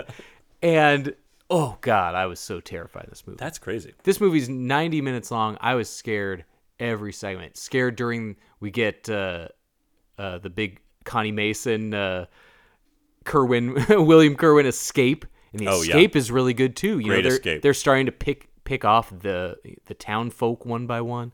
Yeah. But they then- yeah, those two know something's up. So they're they're yeah, they know they got to get out of town. They got to find the car. Yeah. Yeah, it's like a great build up. Yeah, that's great what I mean like build to all, all, such a great use of of of the time. this thing actually has like these set pieces that build into other pieces Mm-hmm. so that yeah, that you have this kind of thrilling conclusion whereas Blood Feast just has Ramses' like and killing away. and leaving evidence everywhere. That, Yeah. uh, yeah. This So, one, I so much love them bribing a, a town boy. I love This them. kid. There's, it's always a potential great moment when the outsider is doing whatever they can to communicate on any level to get the attention of of one of the insiders. Mm-hmm. You know, bribing them like, what ways can we connect? Candy. Do, do even Pleasant right. Valley kids like candy? This is basically the Pirates of the Caribbean Uh-huh, trying to you're get trying to get that key, man. Yeah. He is trying to get the car keys and trying to like do his best to convince the Oh, man. like William Kerwin talking with little Billy or whatever. Billy. Billy The- was the- a great find yo, for yo, a kid. Yankees. Yeah, Man, great kid find. Who Um, probably did no other movies. But when they're sneaking around trying to, and we get all these deeper looks into the townsfolk, every close up on these faces as these killings are happening. To these, you know, I love the idea that they're just shooting the facial reactions of these townsfolk who were not present for the thing that was actually the murders or anything. Mm-hmm. So we get these great, real, authentic faces and just the scares are really genuine throughout. And The really- intensity, the sh- yeah. intensity, and the build is so just leaving a pit in my stomach when Rufus has to talk the town into continuing through with their ritual, and inspires them by singing a, a rousing rendition of Dixie, Mm-hmm. way down south in Dixie. Oh man, the Pleasant Valley Boys soundtrack for something that was so adored in "Oh Brother, Where Art Thou." yeah, right. I am realizing now is an entirely context dependent form of music on whether I'll enjoy it or not. I love Oh Brother Where Art Thou. I love the music in this one. If I just heard it on a record, I'd be like, man, I'm loving these Pleasant Valley boys. They had a weird sense of harmony. It's really good traditional. great Southern bluegrassy bluegrass. kind of picking folk. Yeah. And really well done and good gig being the only band in town.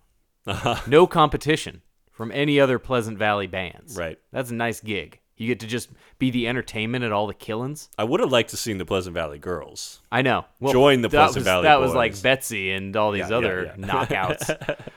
Uh, but yeah, the, the, but in this context, it's some of the scariest music ever. ominous. Yeah, right. And seeing a whole town of people dead eyed seeing way down south in Dixie after a man's been quartered. Ugh. Yeah, That was haunting. Any, the only haunting music trick movies n- nowadays know how to do is like take a kid's, a, a normal song and have a kid sing it creepily. yeah, exactly. That's what we do. This is just guys singing traditional uh, Tennessee bluegrass, and it's the scariest music known to man. It's horrifying. I thought this movie was incredible. It it it is a better done version of all these other strangers going into the wrong town movie. Mhm. Uh, I I I love it as much as something like Texas Chainsaw. I love it more than Hills Have Eyes or Midsommar. And these are all movies I think are very great in their own right. I was blown away by 2000 Maniacs. It was really like 200 Maniacs. But if anything, this taught me that Ugh. 200 Maniacs, insurmountable number of maniacs. That's a lot of maniacs. Too many maniacs for me to handle. 200 maniacs is scary. Plenty, right? Maniacs scare people. exactly. This movie scared me. I was scared. This was as scary as any of the scariest modern horror movies I've seen. And uh, it does not. I don't think the room was reacting to it like trash. Oh no, yeah, there was uh there was definitely a like you like we said with Blood Feast. This was a a crowd that was reacting well, laughing at the f- stuff that was funny, Yeah. uh, but not heckling or riffing on the movie at Nobody's all. trying to riff. They were Which- giving thank you guys. I appreciate Thank that But because I like enjoying a movie and laughing. I lost my shit when uh, William Kerwin, while they're trying to Oh, bribe baby. Billy, so Yeah. they they're trying to find the car. oh, this is great. They're trying to find the car. They find Billy. He's like, Billy, there's candy in our car, but we don't know where the car is. Can you help us find the car? Billy's like, Yeah, all right, Yankees, let's go. They find the car. They don't know where the keys are. They're like, Billy, we have the the candy's in the trunk. where you, do you know where the keys are? Yeah, they're in the office. I'll you know go get them. yeah. And as Billy goes to get the keys, William Kerwin just goes, Man, I really hope Billy finds those keys.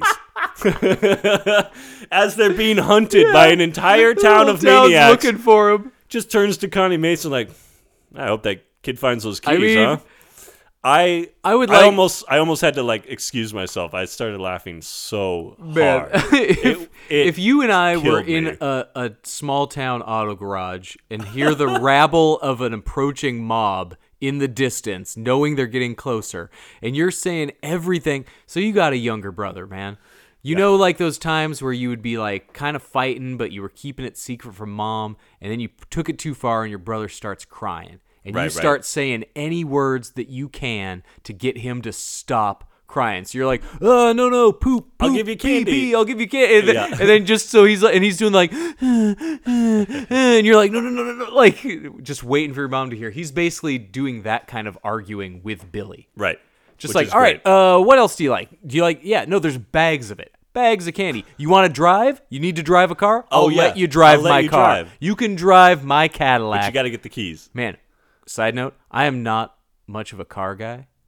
How cool These are were nice 1963, 64 automobiles, man. Yeah. These Oldsmobiles and Cadillacs that take up fucking eight parking spaces in these. I'm pretty sure they used the same convertible Oh, it's in Blood Feast Yeah. and this movie. Uh, yeah, the same white boat It's a white of a convertible. It's, it's a great Cadillac. and uh, yeah, the red car that they had was also a, a nice convertible. Oh But, yeah, man, But just- dude, him. just the just the moment of him just being like, you're like, no shit. You hope that kid Yeah. finds his keys. Well, I mean, you and let's you and I are in really? this town. We're in this auto garage. We are de- we are we are 30 seconds tops from death. right, we can hear them yelling. And that kid runs off to his keys. I'd like to think that one of us would have the presence of mind to go like, "Boy, if those keys don't get here quick, we are fucked."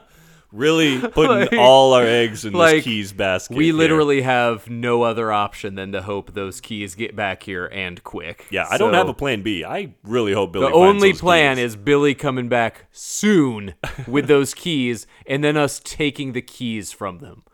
That's it. That's it, buddy. I hope Billy finds those keys. There's nothing we can do to prevent uh, our mobbing at this point unless we get those keys. So, so funny. I kind of get it. There's but- this. There's just this way that Kerwin has of just being like, and in Blood Feast, it was all like, yeah, we're just dealing with a homicidal maniac here. Like he is just just the facts. yeah, he Joe he's- Friday. Well, it's like, how's the case going? And Pete, and he's like, well, you know, um, we don't have a lot of clues actually. So Yeah. I'm just kind of hoping that we run into some clue. They're just hoping for evidence. Like I said, this Right. is basically like walking down a street hoping he hears something about that these same killings. like, man, I really hope Billy finds those keys. yeah, he really is a, a matter of fact guy. Yeah, He had a great career though.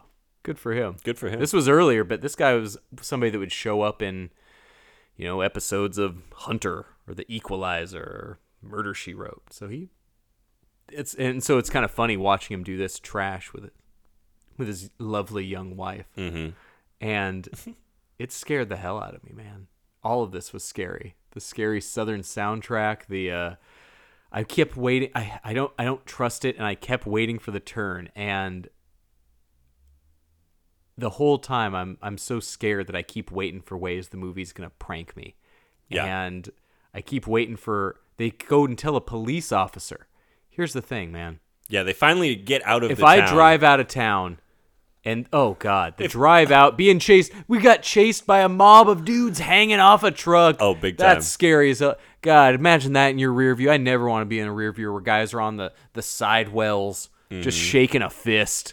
Like, nope, nope, Mm-hmm. Yeah. floor it. But if if in the deep south an entire town has just tried to kill me, I don't stop at the sheriff's Uh-uh. in in county. Nope. I'm going very far away before I'm even what, it was doing like anything. 20 miles away once he's like he was like how do you how come you've never heard of pleasant valley? It's only 20 miles from here. And i'm like 20 miles?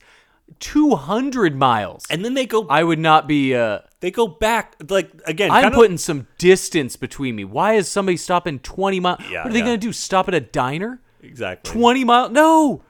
Drive. Keep going. Find keep a, going. Find an FBI building or the something. The one thing I was really happy talking about things delivering while they're driving away and they're finally putting the the beat down bus in their rear va- rear view. I'm like, man, when are they gonna toss Billy the fuck out of this ride? Like, how long are they taking Billy out of town? Yeah, man? yeah. I want. I was so hoping for a scene where they just threw him out of a moving car. Just like, well, Billy, uh, there's no candy.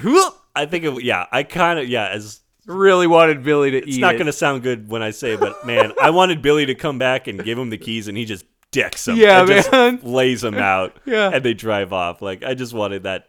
Yeah, but yeah, they eventually kick Billy out of the car. But yeah, I don't stop at the county sheriff. Nope. When an entire town has tried to kill me, like. Obviously, the sheriff's going to be on. You know- He- you know, that's not the twist. In the, there is a cool twist in this movie. It's not the sheriff's evil, but yeah. And then I certainly don't go back to the town to no, show man. the sheriff. Yeah, here's the thing. If Certainly I'm if I have to stop 20 miles outside of a town where I know for a fact four people were murdered in terrible ways and I narrowly escaped, I'm certainly not going to a police station.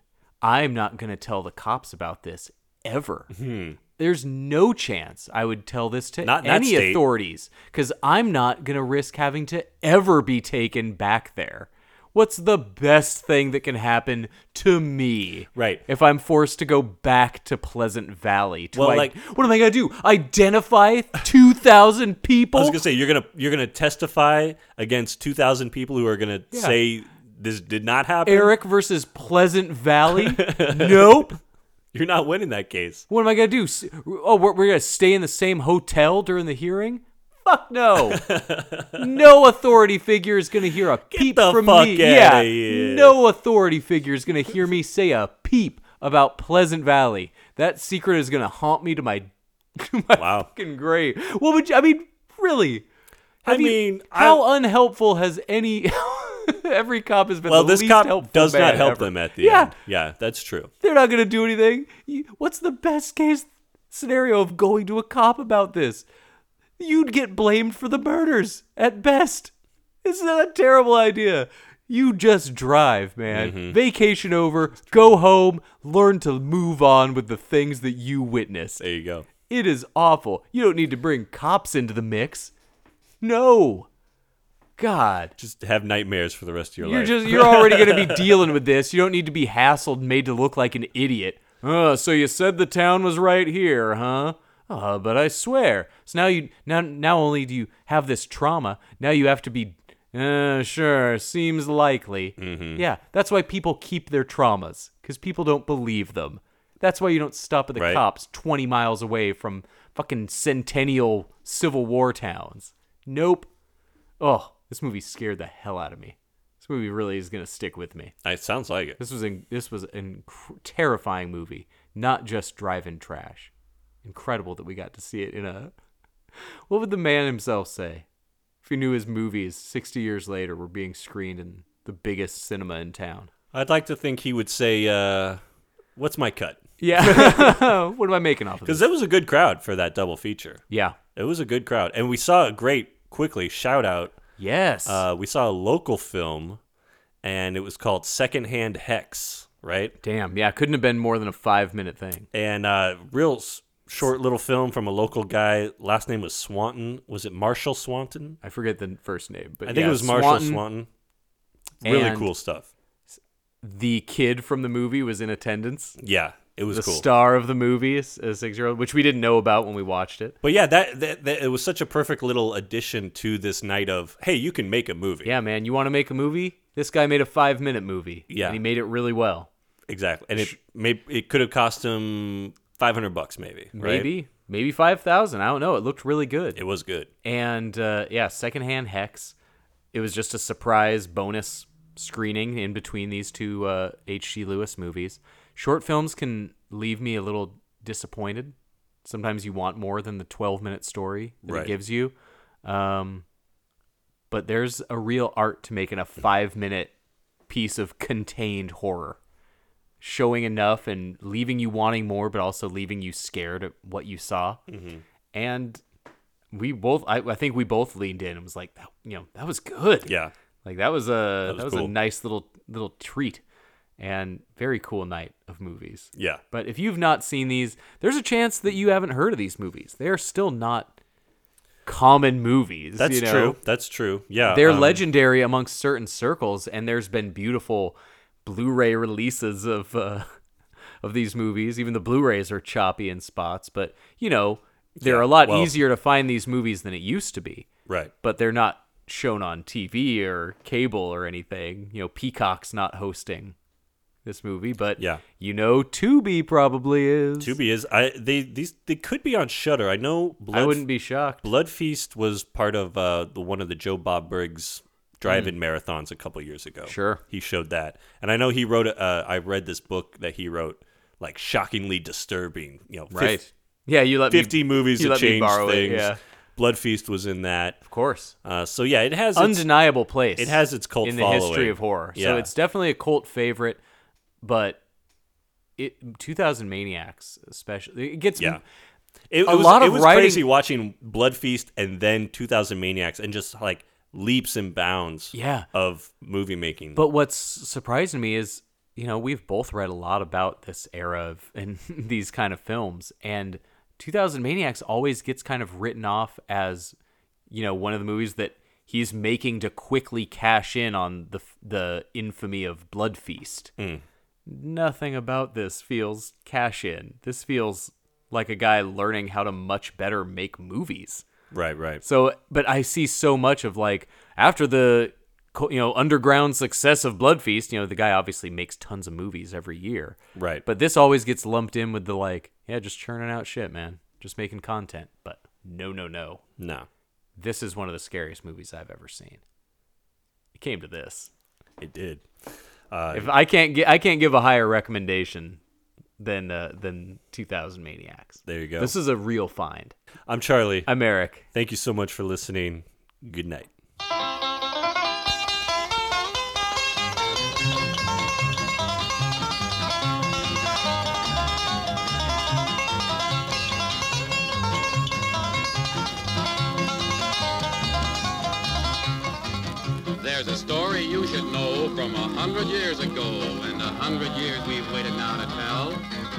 Now the Yankees come along and they'll listen to this song, and they'll quake in fear to hear this rebel yell. And they'll quake in fear to hear this rebel yell.